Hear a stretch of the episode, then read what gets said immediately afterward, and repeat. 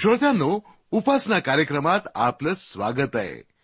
आजकाल क्षमा मागणं म्हणजे केवळ औपचारिकता झाली आहे. आपण मनापासून कुणालाही क्षमा करू शकत नाही. पण येशूचं जीवनचरित्र आपल्याला कळेल तेव्हा क्षमेचा खरा अर्थ आपल्याला समजेल. येशू ख्रिस्तानं म्हटलं की क्षमा अशी करा की कुणी तुमच्या एका गालावर मारलं तर तुम्ही लगेच दुसरा गाल पुढं करा. श्रोत्यानो सुरुवातीला ऐकूया एक भक्तिगीत. त्यानंतर आपल्याला बायबलमधील स्तोत्रसहिता या पुस्तकातनं सौ रोषणा पीटर देवाची ओळख करून देतील.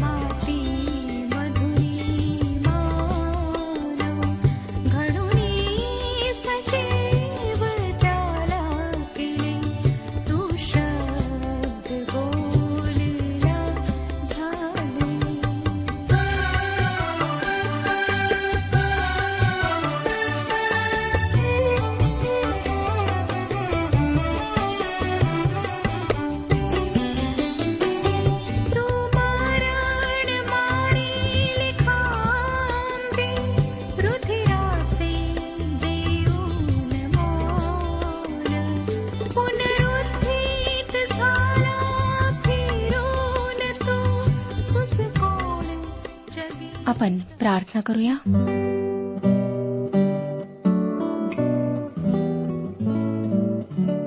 पवित्र पवित्र जिवंत परमेश्वर पित्या तुझ्या थोर नावाला शतशः धन्यवाद देत तुझं गौरव करीत आम्ही तुझ्या समक्ष येत आहोत पवित्र प्रभू तुझी कृपा आमच्यावर अनंत आहे आमच्या सर्व कार्यांमध्ये सर्व गोष्टींमध्ये तू आमचं मार्गदर्शन केलेलं आहेस आज प्रभू आमची तुझ्याजवळ नम्र प्रार्थना आहे की आम्हातील प्रत्येकाला तू स्पर्श कर ज्यांना शारीरिक विकार आहेत त्यांना आरोग्य दे. मानसिक विकाराने जे त्रस्त आहेत त्यांना तू स्पर्श कर. त्यांना तू आरोग्य दे. उदे प्रभू की आत्मिक रूपाने सुद्धा प्रत्येकाला आरोग्य प्राप्त व्हावं. ही वेळ आमच्याकरिता आशीर्वादाची होऊ दे. आजच्या वचनाच्याद्वारे तू आमच्याशी बोल. ही लहानशी प्रार्थना तारणाऱ्या प्रभू यशू ख्रिस्ताच्या गोड आणि पवित्र नावात मागितली आहे म्हणून तो ऐक. आमेन. श्रोत्यानो मी मागच्या कार्यक्रमामध्ये आपणाला सांगितले की एकशे वीसपासून एकशे चौतीस स्तोत्र आरोहणाची स्तोत्रे आहेत लूक या पवित्र शास्त्राच्या एका लेखकाने या एरुश्लेमेच्या प्रवासाचे वर्णन आपल्या शुभवर्तमानात केले आहे. प्रभू यशू ख्रिस्त जेव्हा बारा वर्षाचे होते तेव्हा त्यांचे आईवडील एका सणाकरिता एरुश्लेमाला गेले. त्याचे ते वर्णन आहे. संपूर्ण देशातून यहुदी लोक तीन वेळा हे सण साजरे करायला येत असत व त्यांच्या प्रवासाचे टप्पे ठरलेले असत. यावरून या सर्व यात्रेकरूंचा एरुश्लेमेच्या दिशेचा प्रवास आपण नजरेसमोर आणू शकतो. या संदर्भात स्तोत्रसंहिता एकशे बावीस तीन आणि चार वचने आम्हाला सांगतात हे एरुश्लेमा मजबूत रचलेल्या शहरासारखे तू बांधिलेले आहेस. तुझ्याकडे वंश परमेश्वराचे वंश परमेश्वराच्या नामाचे उपकार स्मरण कराव्यास चढून जातात. हीच इस्रायलाची साक्ष होय. यहुदी लोक जेव्हा एरुश्लेमेला देवाला धन्यवाद देण्यासाठी त्याची उपासना करण्यासाठी त्याला अर्पणे वाहण्यासाठी वर्षातून तीन वेळेला म्हणजे वल्हांडणाचा सण पन्नासाव्या दिवसाचा सण व मंडपाचा सण या सणांच्या वेळ जात तेव्हाही स्तोत्रे गात असत. या पंधरा स्तोत्रांमध्ये आत्मिक अर्थ आहे. आम्ही देवाकडे अपराधी म्हणून येतो. त्याच्यापासून वेगळे झालेले तुटून पडलेले दूर गेलेले असे त्याच्याकडे येतो. मुक्तीसाठी तारणासाठी आम्ही त्याच्याकडे येतो आणि तारण प्राप्त केल्यानंतर शुद्धीकरणासाठी किंवा पवित्रीकरणाकरिता आम्ही त्याच्या अधिक सन्निध्द येतो. आणि येशू ख्रिस्ताच्या कृपेत व ज्ञानात वाढतो. हा अवरोह किंवा वरच्या दिशेने केलेला प्रवासच आहे. आणि अशा आत्मिक प्रवासाची आम्हाला गरज आहे. कारण तो थांबला तो संपला हा जीवनाचा एक नियम आहे. आता या एरुश्लेमीच्या प्रवासाची सुरुवात आपण स्तोत्रसहिता एकशे वीसपासून करूया. या यात्रेकरूकडे पाहून आपण त्याच्या वस्तीचे ठिकाण शोधूया. एकशे वीस स्तोत्र सात ही वचने आपण आता वाचणार आहोत. तो म्हणतो मी संकटात असता परमेश्वराचा धावा केला आणि त्याने माझे ऐकले. हे परमेश्वरा लबाडी करणाऱ्या ओठापासून व कपटी जिभेपासून माझा जीव सोडीव. हे कपटी जिभे तुला काय दिले जाईल? तुला आणखी काय मिळणार? वीरांचे तीक्ष्ण बाण आणि रतम लाकडाचे निखारे. हाय हाय. मी मेशेखात मुक्काम करीतो. केदाराच्या डेऱ्याजवळ राहतो. शांततेचा द्वेष करणाऱ्यांजवळ माझा जीव बराच काळ राहिला आहे. मी शांतता प्रिय आहे. तरी मी बोलतो तेव्हा ते लढाईस प्रवृत्त होतात. हे स्तोत्र आजच्या दिवसाशी संबंधित आहे. विशेष रीतीने इस्रायलाशी संबंधित आहे. या स्तोत्रातला प्रवासी केदारात मेशेख या ठिकाणी राहणार आहे. मेशेख हा याफेताचा एक पुत्र होता. उत्पत्तीच्या दहाव्या अध्यायातील दुसरे वचन आम्हाला सांगते याफेताचे पुत्र गोमर मागोग मादय यावान तुबाल मेशेक व तिरास. याफेथाच्या या पुत्रापासून विदेशी म्हणजे यहुदीतर लोक आले. आणि आज यहुदी लोक सर्व जगभर विदेशी लोकांमध्ये पसरलेले आहेत. ते मेशेक या ठिकाणी राहतात. केदार हा इस्माईलाचा पुत्र होता. यातून तुमच्या लक्षात आलेच असेल की हा प्रवासी अरबी लोकांमध्ये राहत होता. हे आजच्या दिवसाशी संबंधित आहे हे यातून स्पष्ट होते. आता दुसऱ्या वचनात स्तोत्रकर्ता काय म्हणतो ते ऐका. हे परमेश्वरा माझा जीव असत्य वाणीपासून कपटी जिभेपासून मुक्त कर. हा यात्रेकरू चांगल्या लोकांच्या सत्यप्रिय लोकांच्या वस्तीत राहणारा होता असे नाही वाटत. ते कपटी लोक होते. या मेशेकमध्ये काही काळासाठी वास्तव्य करणाऱ्या या यात्रेकरूविषयी लबाडीने व दुष्टपणाने बोलल्या जात होते. मला नाही वाटत की यहुद्यांसारखे इतर कोणालाही इतक्या मोठ्या प्रमाणावर मानसिक व शारीरिकरित्या छळण्यात आले असेल. इतक्या मोठ्या प्रमाणावर त्यांच्याविषयी वाईट बोलल्या जात असेल शतकानुशतके शेमाच्या या वंशजांविरुद्ध सर्व जगभर चळवळ करण्यात आलेली आहे. परंतु त्या सर्वातून यहुदी लोक नोहाचा पुत्र शेम याचे वंशज टिकून राहिले. विदेशांमध्ये आणि संपूर्ण जगामध्ये यहुदी नेहमीच अल्पसंख्याक म्हणून राहिले. ते तणाव कुजबूज समस्या कलह ओझी यांच्यामध्ये जगले. आणि हीच गोष्ट विश्वासणाऱ्यांच्या बाबतीतही लागू पडते. हा यात्रेकरू फक्त कपटी जिव्हा असलेल्या लोकांमध्ये राहिला नाही तर तो हिंसेची आवड असणाऱ्यांमध्ये राहिला. तो म्हणतो शांतीचा द्वेष करणाऱ्याजवळ माझ्या जीवाचे राहणे बहुत काळ झाले. ही गोष्ट आजच्याही जगाला लागू पडते. आज आमच्या भोवती हिंसेचे उपासक आहेत. परंतु हा यात्रेकरू त्याच्या या सर्व समस्या आपल्या घरी म्हणजे केदार व मेशेकमध्येच ठेवून जातो. आणि तो देवाची उपासना करण्याकरिता एरुश्लेमेत जातो. एरुश्लेम म्हणजे शांतीचे शहर. आज ते शांतीचे शहर नाही परंतु ते फार पूर्वी शांतीचे शहर होते व भविष्य काळातही ते शांतीचे शहर होणार आहे. आमच्या सर्व कटकटी कलह आणि कपटी लोकांच्या जगातून जो शांतीचा राजकुमार प्रभू येशू ख्रिस्त याच्याकडे आम्हाला जाण्याची जी मोकळीक आहे जो मार्ग आहे त्याबद्दल आम्ही देवाला धन्यवाद द्यायला हवा. आता आपण स्तोत्रसहिता एकशे एकवीसचा अभ्यास करूया. या स्तोत्रामध्ये आपल्याला दिसते की एरुश्लेमेला निघालेल्या यात्रेकरूच्या दृष्टीपथात आता यहुदाची पर्वतराशी आलेली आहे. तो कपटी जीवेच्या लोकांमधून निघून देवाची उपासना करायला एरुश्लेमेस निघाला आहे. आणि त्याला फार दुरून यहुदाचे पर्वत दिसत आहेत. या पार्श्वभूमीवर स्तोत्रकर्ता पहिल्या वचनात काय म्हणतो ते पहा? एकशे एकविसावे स्तोत्र पहिले वचन. मी आपली दृष्टी पर्वताकडे लावितो मला सहाय्य कोठून येईल? या ठिकाणी हा स्तोत्रकर्ता प्रश्न विचारतो खरा पण तो प्रश्न नसून एक विधान आहे. तो पर्वताकडे मदतीकरिता पाहत नाही तर तो देवाकडे मदतीकरिता पाहत आहे. त्याला असे म्हणायचे आहे की मी पर्वतांकडे पाहू काय? माझी मदत तेथून येईल काय? आणि त्याचे उत्तर दुसऱ्या वचनात आहे. आकाशाचा व पृथ्वीचा निर्माण करता जो परमेश्वर त्याच्यापासून मला सहाय्य येते. श्रोत्यानो त्याची मदत पर्वतांकडूनही येत नाही तर आकाशाचा व पृथ्वीचा निर्माण करता परमेश्वर याच्याकडून येते. एरुश्लेमला येणारा प्रवासी कोणत्याही दिशेने येऊ त्याला पर्वत राशींमधून यावेच लागते. यात्रेकरू जसा त्याच्या प्रवासाच्या त्या टप्प्यात येतो जेथून तो यहुदाच्या डोंगराच्या रांगा पाहू शकतो तसे त्याला मूर्तीपूजकांच्या मूर्तीपूजेची डोंगरावरील ठिकाणे दिसू लागतात जेथे त्यांनी त्यांच्या मूर्त्यांसाठी वेद्या बांधल्या. आणि त्या संदर्भात हा यहुदी यात्रेकरू म्हणतो की माझे सहाय्य या पर्वतांकडून डोंगरांकडून येईल काय? निश्चितच त्याचे सहाय्य त्याची मुक्ती या डोंगरांकडून त्याला मिळणार नाही.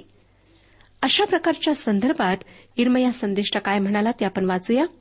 तो म्हणतो टेकड्यावरील शब्द डोंगरावरील गडबड खोटी ठरली आहे. खरोखर आमचा देव परमेश्वर याच्या ठाई इस्रायलाचे तारण आहे. स्तोत्रकर्ता जसा एरुश्लेमेजवळ येतो तसा तो ह्या गीताद्वारे ही गोष्ट सुचवतो. तिसरा आणि चौथे वचन तो तुझा पाय कदापि ढळू देणार नाही तुझ्या रक्षकाला झोप लागत नाही. पहा इस्रायलाच्या रक्षकाला झोप लागत नाही व तो डुलकीही घेत नाही. परमेश्वर त्याच्यावर विश्वास ठेवणाऱ्यांचा पाय कदापि घसरू देत नाही.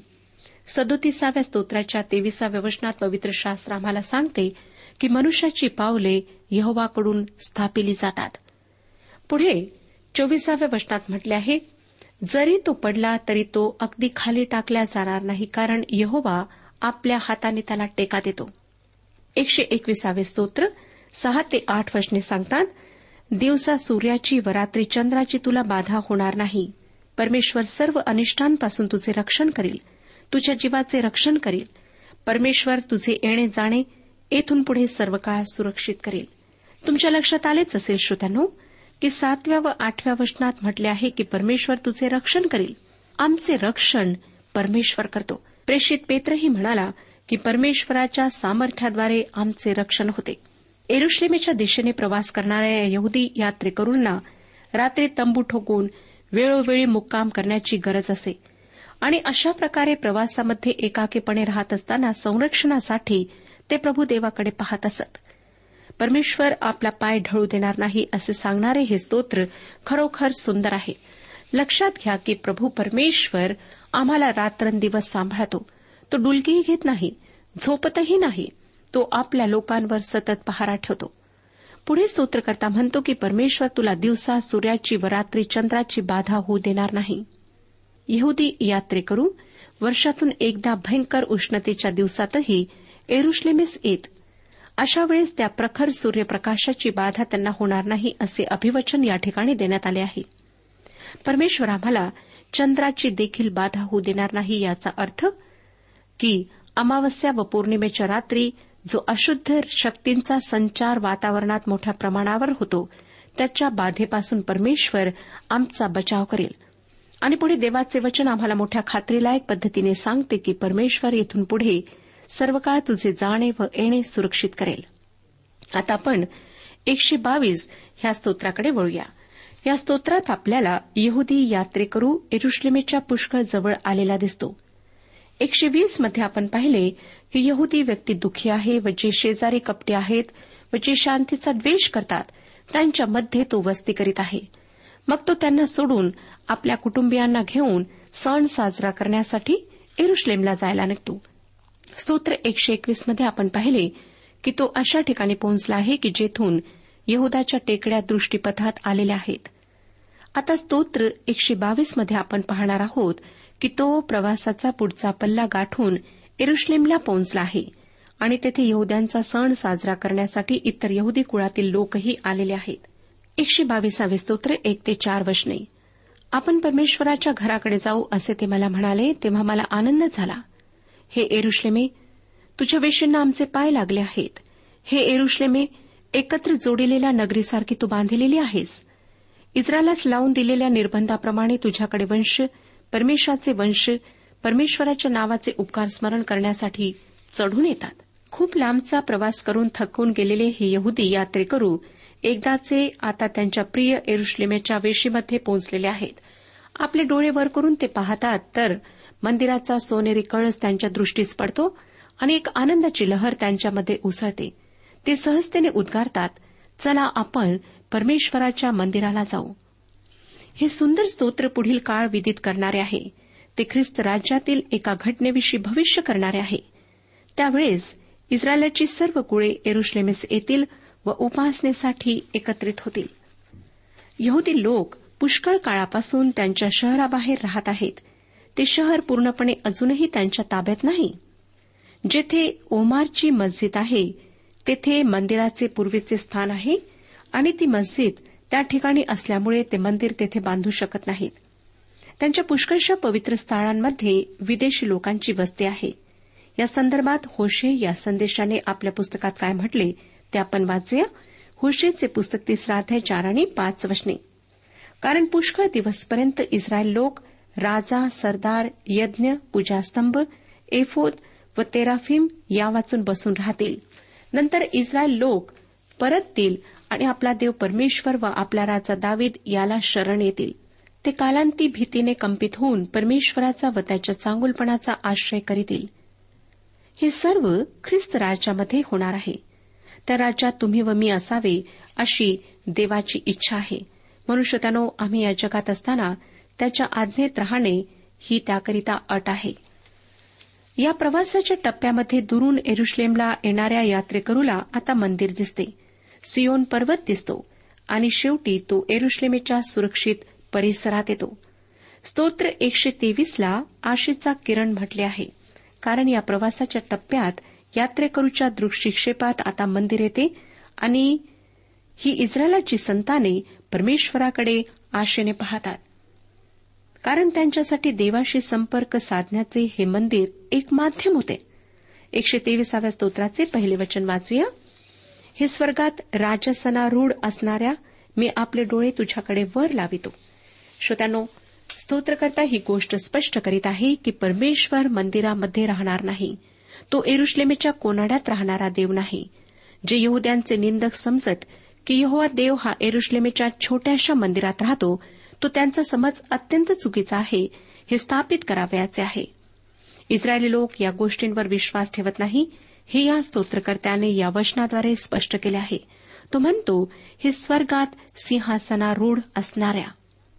हा यात्रेकरू मंदिराच्या जवळ येतो परंतु त्यामुळे त्याची नजर मंदिराकडे न लागता जो स्वर्गात सिंहासनारूढ आहे त्याच्याकडे वळते. मंदिर हे केवळ प्रभू परमेश्वराशी संपर्क साधण्याचे एक माध्यम आहे. दुसरे वचन वाचूया. पहा जसे दासांचे डोळे आपल्या धन्याच्या हाताकडे असतात जसे दासीचे डोळे आपल्या धनिनीच्या हाताकडे असतात तसे आमचा देव परमेश्वर आमच्यावर कृपा करीपर्यंत त्याच्याकडे आमचे डोळे लागलेले असतात. श्रोत्यानो मला नाही वाटत की या वचनाच्या स्पष्टीकरणाची आपणाला गरज आहे. देवाच्या कृपेकरिता आम्ही सर्वजण त्याच्याकडे नजर लावून बसतो. होय ना श्रोत्यानो आता तिसरं वचन पहा काय सांगतं? एकशे तेविसावे स्तोत्र तिसरं वचन. हे परमेश्वरा आमच्यावर कृपा कर. आमच्यावर कृपा कर कारण आमची पुरी नालस्ती होत आहे. इस्रायली लोक विदेशांमध्ये राहत असताना त्यांचा फार द्वेष केला जात असे. आता ते सणाच्या निमित्ताने एरुश्लेमला परतले आहेत व ते देवाजवळ दयेची मागणी करीत आहेत. आपण पापी आहोत व आपल्याला देवाच्या दयेची गरज आहे याची त्यांना जाणीव आहे. ते एरुश्लेमेस शाबासकी मिळवायला आलेले नाहीत. चौथे वचन सुखवस्तू लोकांनी केलेला उपहास आणि गर्विष्टांनी केलेली नालस्ती ह्यांनी आमच्या जीवाला पुरेपुरे करून टाकले आहे. यहुदी लोक त्यांच्या सर्व अपेक्षा असलेल्या एरुश्लेममध्ये आलेले आहेत. कारण एरुश्लेमेत त्यांच्या आशेचा किरण आहे. जो स्वर्गात सिंहासनारूढ आहे त्याकडे ते पाहत आहेत. आता आपण एकशे चोवीसाव्या स्तोत्राकडे वळूया. ही स्तोत्र एक इतिहासाची उजळणी करणारे स्तोत्र आहे. एकशे तेविसावे स्तोत्र जर भविष्याकडे पाहणारे आहे तर एकशे चोवीसावे स्तोत्र भूतकाळात डोकावणारे आहे. परमेश्वराने इस्रायलांना भूतकाळामध्ये कशी दया दाखवली ह्याची आठवण करून देणारे हे स्तोत्र आहे. एकशे चोवीसावे स्तोत्र एक पासून तीन वचने आपण वाचूया. आता इस्रायलाने म्हणावे की जर परमेश्वर आमच्या पक्षाचा नसता लोक आमच्यावर उठले तेव्हा जर परमेश्वर आमच्या पक्षाचा नसता तर त्यांचा क्रोध आमच्यावर भडकला त्यावेळी त्यांनी आम्हाला जिवंत गिळून टाकले असते. यहुदी लोक भूतकाळात मागे वळून पाहत आहेत आणि परमेश्वराच्या त्यांच्या जीवनातल्या समक्षतेची जाणीव पुन्हा जागृत करीत आहेत. परमेश्वराच्या कृपेनेच एरुश्लेमला जाणे त्यांच्याकरिता शक्य झालेले होते. आणि म्हणून ते त्याबद्दल परमेश्वराचा धन्यवाद करीत आहेत. चौथ्या वचनात तो म्हणतो जलांनी आम्हाला बुडविले असते. त्यांचा लोंढा आमच्या गळ्याशी आला असता.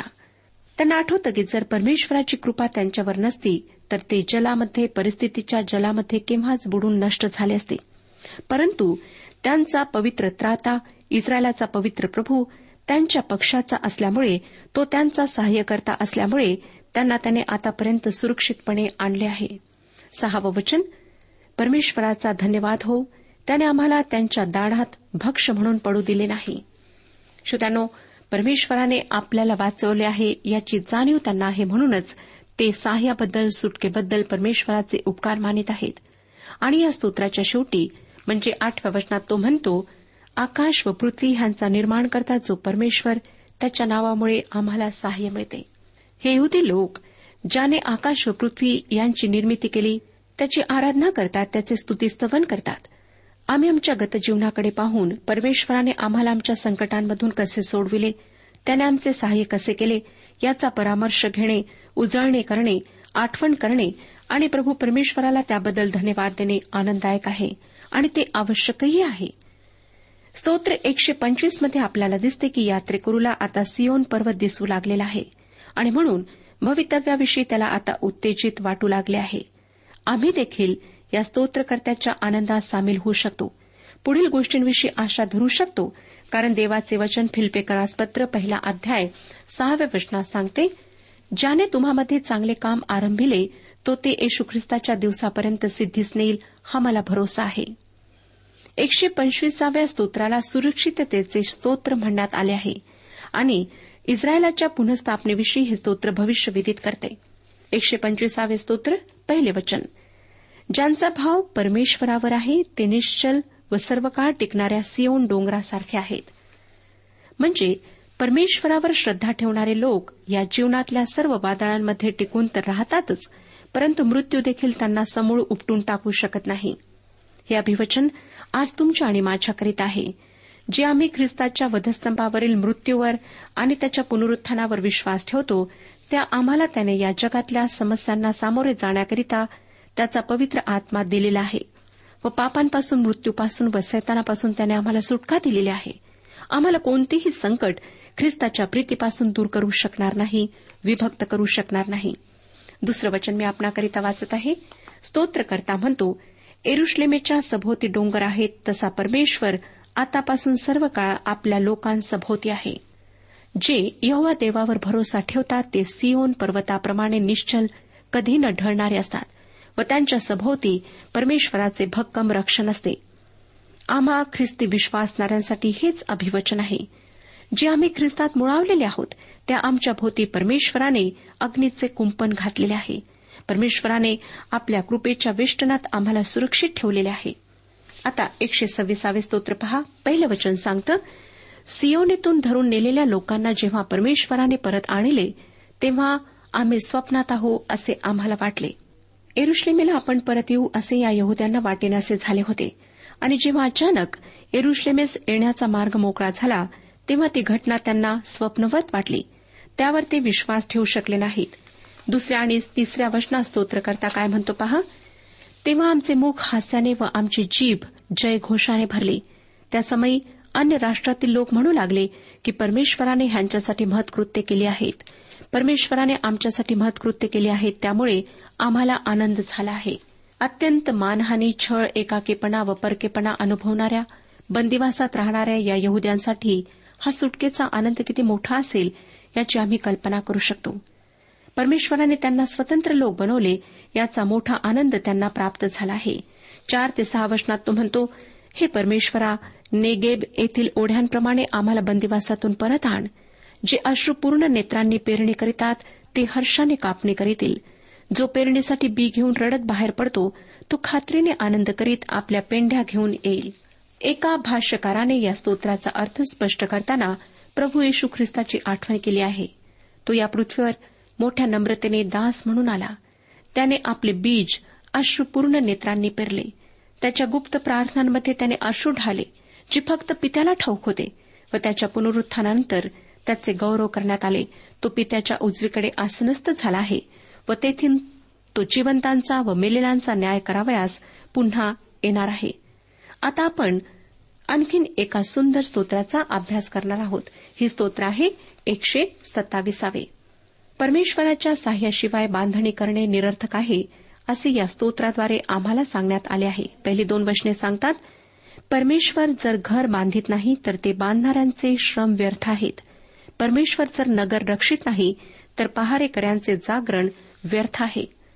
या दोन वचनांमध्ये व्यर्थ हा शब्द तीन वेळा वापरण्यात आला आहे. जर परमेश्वर आमच्यासह नाही तर या सर्व गोष्टी व्यर्थ आहेत. प्रत्येक गोष्ट त्याच्यावर व त्याच्या आशीर्वादांवर अवलंबून आहे. आणि म्हणून आमचे ध्येय परमेश्वर प्राप्ती हे असायला हवे. त्याचे राज्य आमच्या अंतकरणात घरात आमच्या जीवनात यावे असे असायला हवे. चौथ्या आणि पाचव्या वचनात तो काय म्हणतो पहा? तरुणपणचे मुलगे हे वीराच्या हातातील बाणाप्रमाणे आहेत. ज्या पुरुषाचा भाता अशांनी भरला आहे तो धन्य. वेशीवर शत्रूंशी त्यांची बोलचाली होत असता ते फजित होणार नाहीत. यहदांकरिता मुले असणे ही एक फार महत्वाची गोष्ट होती कारण त्यांना सतत त्यांच्या शत्रूंबरोबर संघर्ष करावा लागेल आणि त्यासाठी पुरुषांची संख्या मोठी असणे आवश्यक होते. श्रोत्यांनो जोपर्यंत परमेश्वराचे आशीर्वाद आमच्यावर राहत नाहीत तोपर्यंत खरोखर आमच्या जीवनातील सर्व गोष्टी व्यर्थ असतात. परमेश्वर आपल्या सर्वांस आशीर्वाद देऊ आजच्या उपासना कार्यक्रमात परमेश्वराच्या जिवंत वचनातून मार्गदर्शन आपण ऐकलं. आजच्या या वचनातून आपणास काही आशीर्वाद मिळाला असेल यात काही शंका नाही. सुदैव जीवनविषयक काही शंका असल्यास किंवा काही प्रश्न असल्यास किंवा काही प्रार्थना निवेदन असल्यास पत्राद्वारे आम्हास अवश्य कळवा. आम्हाला अगदी आनंदच होईल. पत्र व्यवहारासाठी आमचा पत्ता लिहून घ्यावा. कार्यक्रम उपासना पोस्ट बॉक्स क्रमांक एक शून्य दोन बेजनबाग नागपूर पिनकोड क्रमांक चार चार शून्य शून्य शून्य चार. आमचा ईमेल अॅड्रेस आहे Marathi T T B at radio eight eight two dot com. Email address पुन्हा एकदा ऐका Marathi T T B at radio eight eight two dot com. बरं तर आता इथंच थांबूया कारण आपल्या कार्यक्रमाची वेळही संपत आलेली आहे. पुन्हा आपली भेट आपल्या पुढल्या कार्यक्रमात तोपर्यंत नमस्कार.